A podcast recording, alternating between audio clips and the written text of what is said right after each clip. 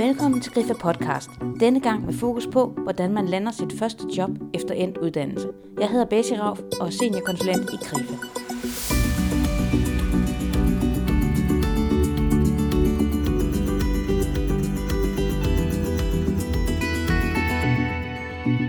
Studiet nærmer sig sin afslutning, og det er tid til at søge sit første job. Som nyuddannet kan det være ekstra svært at få et job, for hvilke erfaringer har man egentlig? Jeg har talt med job, karriere og arbejdsløskonsulent Mette Villén. Hun giver gode råd til, hvordan du kan gribe din jobsøgning an, og hvordan du gør dig attraktiv for en kommende arbejdsgiver. Jeg har også talt med Daniel Bavn. Daniel Bavn er HR-manager i Trentham. Han fortæller, hvad han især kigger efter, når han modtager ansøgninger fra nyuddannede. Først skal vi høre, hvilke råd job, karriere og arbejdsløskonsulent Mette Villén har. Det første jeg spurgte hende om, var om man skulle gå efter drømmejobbet, når man er nyuddannet.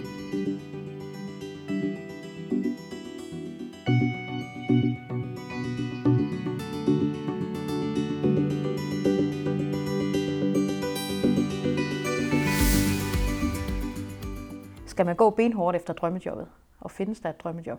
Altså man kan jo sige det i forhold til drømmejobbet, at øh, Agriva har jo lavet nogle undersøgelser omkring, hvad der sådan helt grundlæggende giver mennesker lyst til at gå på arbejde, også på en dårlig dag. Og der ved vi jo, at man opfatter et arbejde som meningsfyldt, at det er det, der har allerstørst betydning for, om man har lyst til at gå på arbejde. Om det så giver drømmejobbet, det er jo svært at sige, om det er det ord, vi skal bruge. Men hvis man har lyst til at gå på arbejde og bidrage hver eneste dag, så, øh, så tænker jeg, så er man i hvert fald en vis grad op at stige i forhold til drømmejobbet. Hvordan finder man sit drømmejob? Altså man kan jo sige, at man skal vide noget om noget for at kunne drømme. Man skal have, man skal have noget kendskab til nogle brancher, eller nogle øh, jobfunktioner, eller noget fagområde, for, for at kunne drømme om noget. Og noget af det har man måske fra den uddannelse, man har taget, og noget af det har man fra sine venner. Øh, men hvis man stadigvæk går der og bøvler med, hvad er det egentlig, jeg har lyst til, så kunne man fx blive inspireret på LinkedIn, hvor man kunne gå ind og søge efter mennesker, som har den samme uddannelse som en selv, og finde ud af, men hvor arbejder de henne? Hvad skriver de, de laver? Hvad har været vejen også til deres job? Øh, hvilke stillinger har de haft, inden de nåede dertil? Altså det kunne sådan være en måde at blive inspireret til at finde sit drømmejob. Og hvad nu, hvis man ikke ved, hvor drømmejobsene er henne? Hvad kan man så gøre? Jamen, så er der jo noget så basalt som at, at gå på Jobindex og søge der, sådan til at blive inspireret. Øhm, der kan man for eksempel bruge Jobindex arkivfunktion. Der kan du finde jobannoncer mange år tilbage, og du kan gå ind og søge på virksomheder, du kan gå ind og lave sådan søge fritekstfelt, så hvis der er noget, du er et IT-system, som du er rigtig god til, eller noget, du har beskæftiget dig med på studiet, så kan du gå ind og søge efter de ord og finde ud af, hvilke virksomheder har søgt efter nogen, som kan det. Og så gå ind og læse de der jobannoncer og se, hvad er det, man laver, og hvad er det, de beder om. Hvordan finder jeg ud af, hvad der er vigtigt for mig i et arbejdsliv, så jeg får søgt de rigtige job? Altså først tænk over, hvad det er, der interesserer dig. Hvad er det, du har synes øh, var spændende på dit studie? Er der noget af dine studiejobs, du synes har været spændende?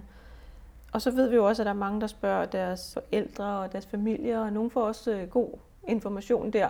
Men familien har jo også tit sådan forudindtaget blik på, på de unge mennesker, så, så jeg tænker, gå ind, altså brug fagforeningen, øh, bestil en arbejdslivssamtale, så du kan få de her helt, øh, altså du kan blive set med helt øh, friske, nysgerrige øjne, og øh, der har vi jo forskellige man kan sige, værktøjer eller sådan metoder, vi spørger ind på, for sådan at komme, komme rundt om forskellige emner. Og vi har kendskab til arbejdsmarkedet. Vi ved noget omkring, hvor er jobmulighederne. Hvor er det, der er mangel på arbejdskraft, flaskehalse osv. Og vi kender metoderne til, hvordan du bruger LinkedIn på den bedst mulige måde, hvordan du bruger Jobindex på den bedst mulige måde, hvordan du bruger andre sociale medier. Alle sådan ting kan du tale med din fagforening om. Når man er helt nyuddannet, så kan man godt være bange for, at man ikke har de rette kompetencer, og hvordan får man oversat alt det, man har lært til skolen, til det, en arbejdsgiver har brug for. Hvordan kan man finde frem til, hvad det er, man egentlig kan som helt nyuddannet? Ja, godt spørgsmål. Altså det er noget, jeg støder på øh, meget ofte, når jeg har øh, nyuddannet ind til arbejdslivssamtaler. Når man er færdig med sit studie, så kan man sige, at i bedste fald, så, øh, så ved man, at man er god til at studere. Man er god til at tilegne sig noget nyt stof, og man er måske god til at lave opgaver, og man er god til at gå til eksamen. Hvordan bruger man så det, når man kommer ud på en virksomhed? Det er der mange, der virkelig er, er i tvivl om. Og øh, jeg har sådan en øvelse, som jeg tit laver med folk, som vi tit øh, laver på en tavle, hvor jeg tegner fire kolonner. Og i den første kolonne, der skriver vi op opgaver, som, øh, som den her person har, har haft eller har lavet i tidligere job, studiejob eller øh, eller på, på selve uddannelsen. Ikke? Det kunne være gruppearbejde, projektarbejde, det kunne være praktik ude på en virksomhed, opgaver, man decideret har lavet for den her virksomhed. Det kan være, at man har arbejdet i, i et supermarked og siddet ved kassen.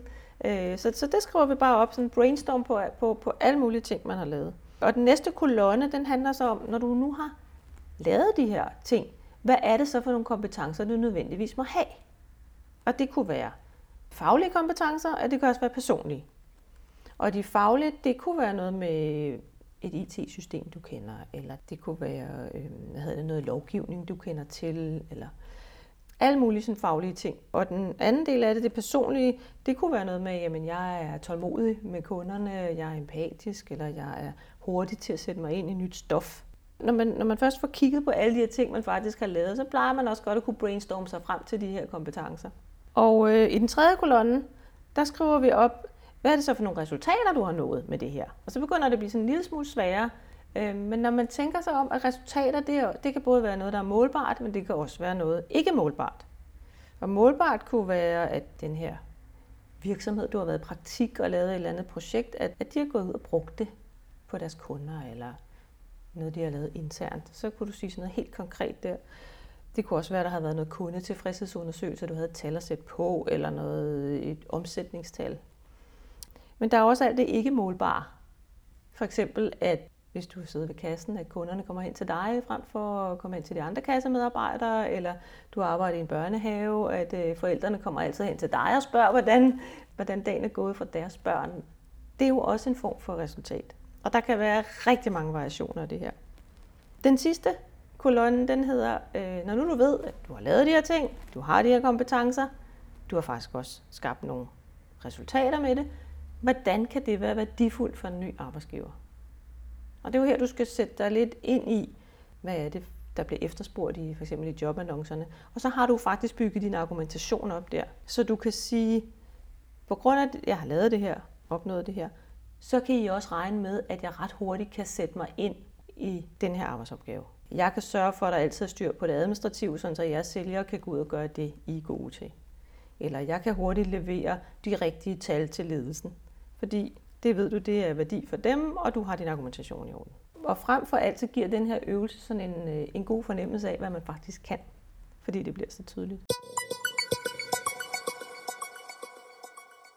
Som nyuddannet har du mange kompetencer, som du kan sætte i spil i et job. Det handler om, at du får sat ord på dem og får dem oversat, så den kommende arbejdsgiver også kan se værdien af dine talenter, og at de kan bruges i hverdagen hos din måske kommende arbejdsgiver.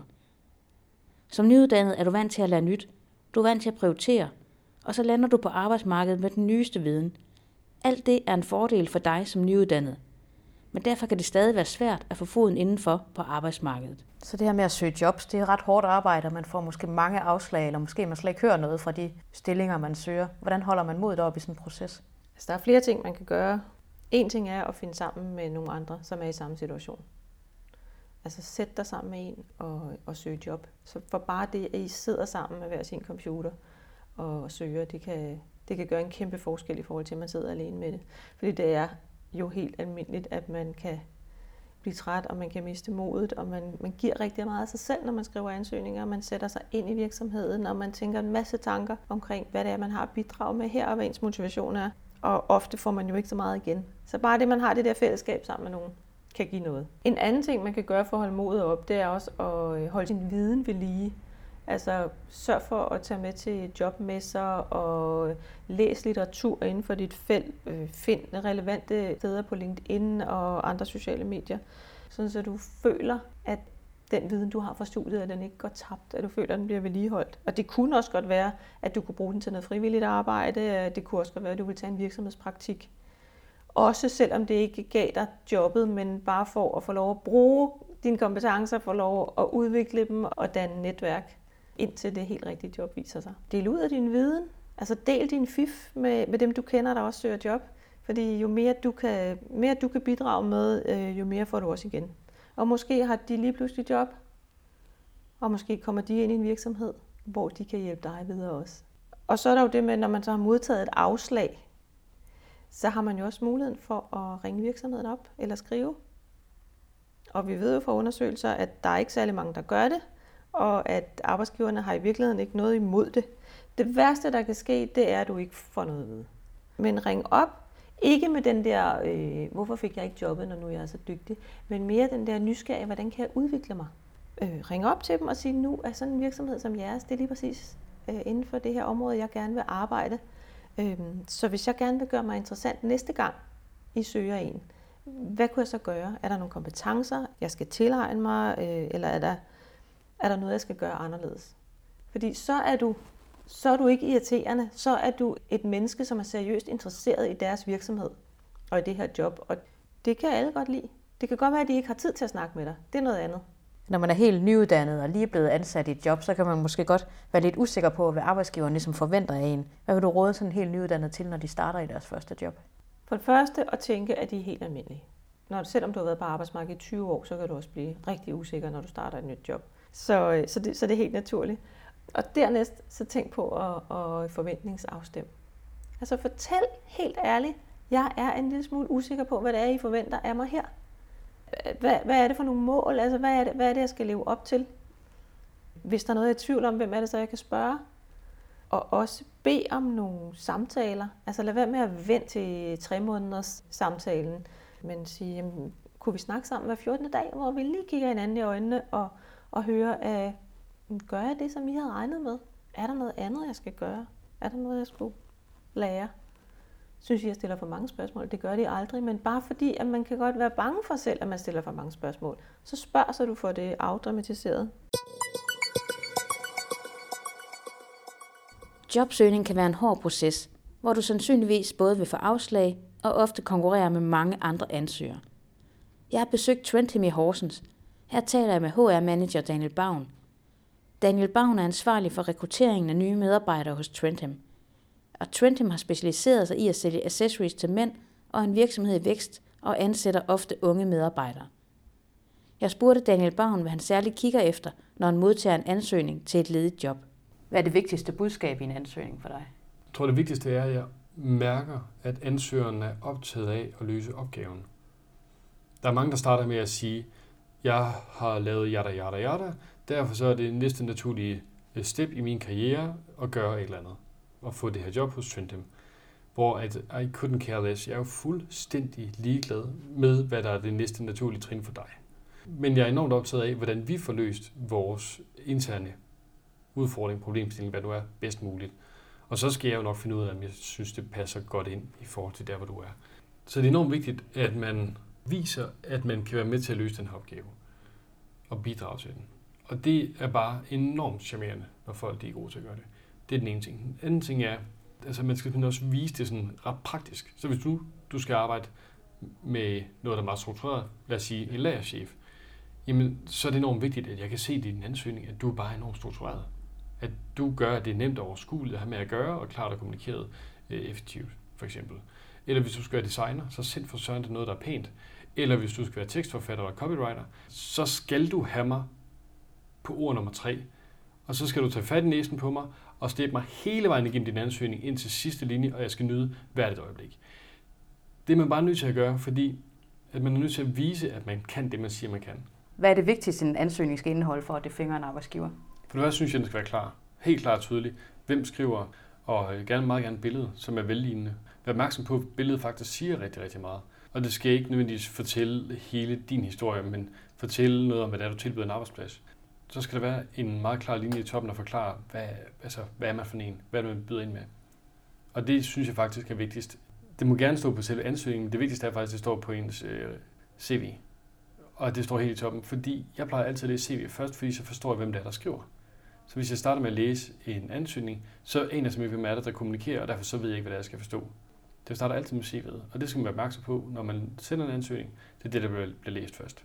Og så vil jeg sige, at et CV, det skal altså mange siger, at det skal være en side. Det vil jeg helt klart sige. Altså hellere fem sider, som er super spændende og øh, klare i det, de gør, end en side, hvor man har forsøgt at få plads til al information. Det er sjældent særlig kønt eller overskueligt. Hvilke fejl oplever du, de unge de ofte laver, når de er i gang med at skrive ansøgninger, CV, og I får det? Altså, vi er jo bare helt almindelige mennesker, som, som har et eller andet problem, vi skal løse. Så derfor så har vi brug for, at, man, at det er klart og tydeligt, hvad det er, du kan, og, og hvad det er, du har lært i det job, du nu har haft. Så vi kan se, at vi kan få hjælp til at løse de problemer eller opfylde de potentialer eller ressourcer, det nu er, vi har ved det, du kan. Jeg tror ikke, de ved, hvem de taler til. Der, og det giver god mening, man simpelthen ikke forstår, hvordan fungerer en forretning, eller hvordan det er. Men for eksempel, så ved jeg jo ikke, hvem det er. Jeg ved heller ikke nødvendigvis, hvad deres uddannelse har indeholdt. Øh, hvis de har haft en eller anden øh, stilling et eller andet sted, studiejob eller et eller andet, så ved jeg ikke, hvad de har lært. Hvis nu man for eksempel har været på McDonald's og med en burger, så kan man synes, det er virkelig lidt langt, men jeg er stensikker på, at du har lært en sindssygt masse om teamwork og struktur og high performance og sådan noget, hvis du har været på, på McDonald's for eksempel. Så, det, så de der ting, dem skal man jo kunne finde ud af at kommunikere, fordi det, det ved jeg ikke, hvis jeg ikke kan få det at vide.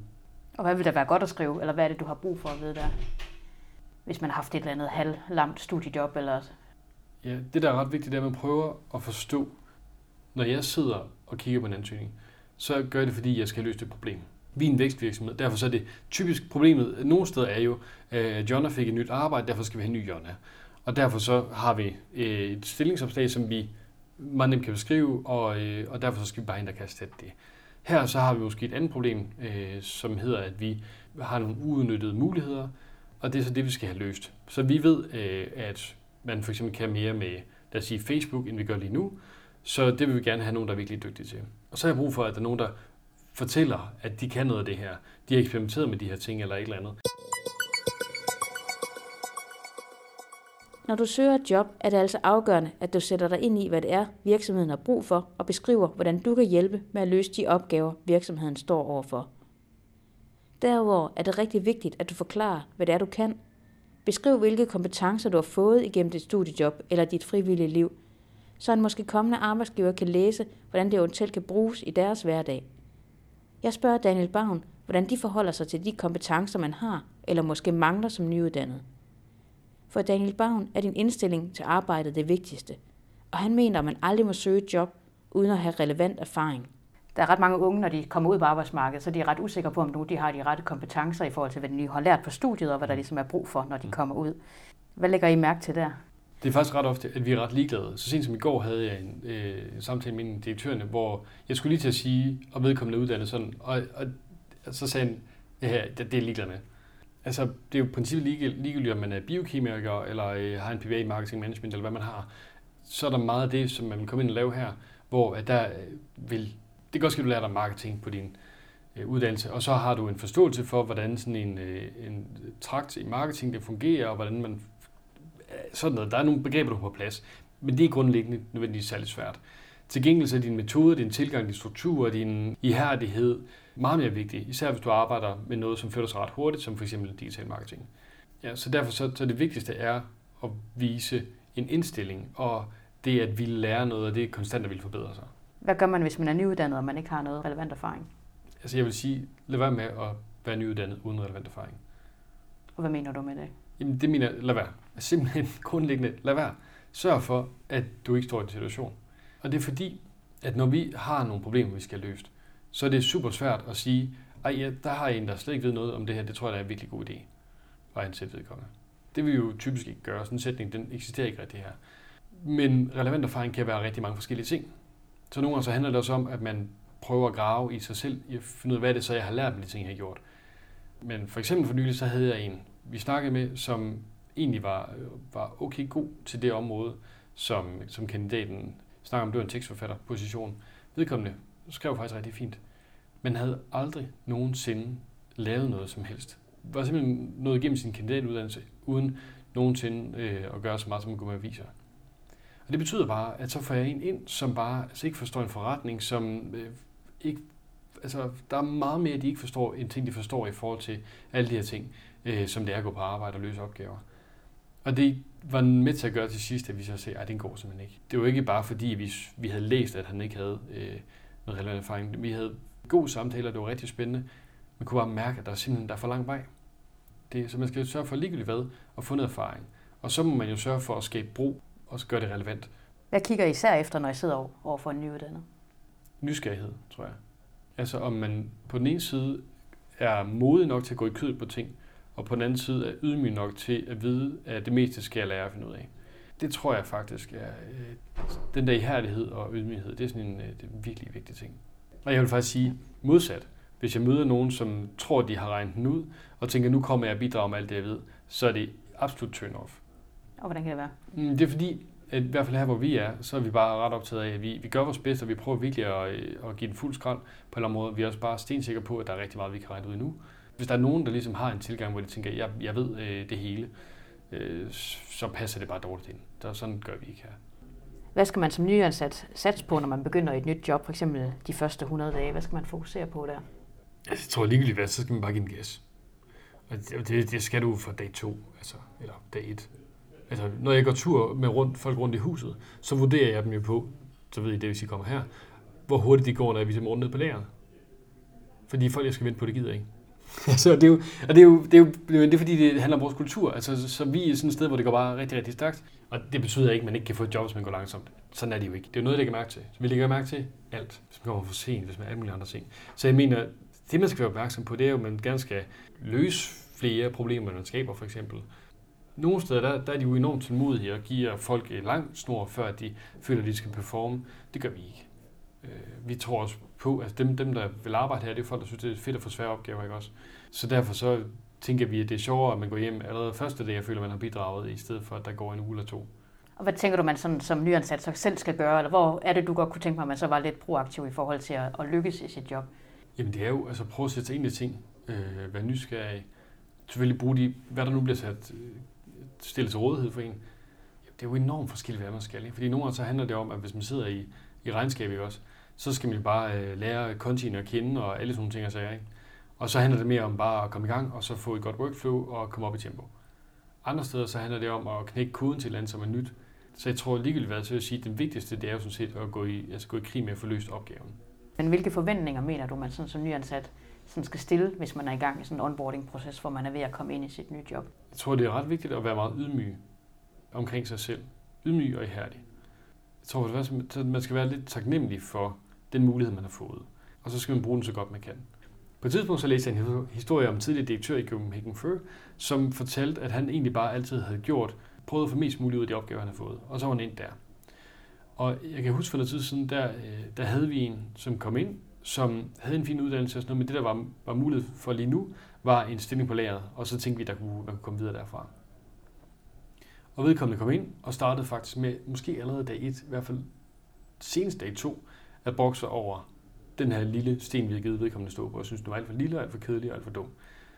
Og vi var simpelthen nødt til at sige farvel øh, til, til vedkommende efter, øh, tror jeg, under en måned, fordi vi sådan, det her, det går simpelthen ikke. Altså, vi synes, det var, vi så helt klart en potentiale her, der var også mulighed for mere på sigt, men det var bare lige her, vi startede, ikke også? Så ligegyldigt hvad man får øh, for en sten at stå på, så skal, man, så skal man tage den ting, man har fået, og, og ligesom virkelig gøre et godt stykke arbejde der, og så kan man formentlig altid komme videre derfra. Men du kan ikke komme videre derfra, hvis ikke du gør det godt.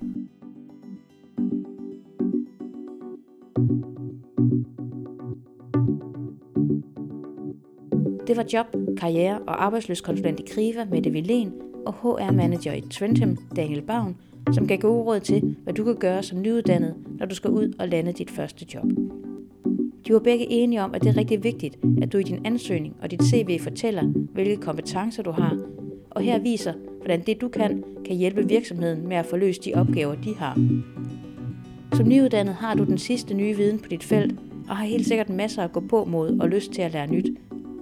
Det er stor værdi for en virksomhed, så vis det i din ansøgning og til samtalen, og grib de chancer, du får, også selvom de måske er lidt ved siden af skiven. Husk, at du i Krifa kan få sparring på dit kommende arbejdsliv og med at finde et job, der passer dig. Du kan få sparring på dit CV og din ansøgning og få en samtale om, hvordan du griber din jobsøgning an. Tjek også arrangementskalenderen for kurser, workshops og webinarer, der handler om dit arbejdsliv og din karriere. Find flere podcasts med fokus på dit arbejdsliv og på, hvordan du får god arbejdsløst i dit arbejde. Du finder dem på krifa.dk-podcast. Hvis du har spørgsmål eller kommentarer, er du meget velkommen til at kontakte os på podcast Hvis du kunne lide, hvad du lyttede til, så håber jeg, at du vil give os nogle stjerner, eventuelt en anmeldelse, der hvor du lytter til dine podcast. Tak fordi du lyttede med, og rigtig god arbejdsløst. thank you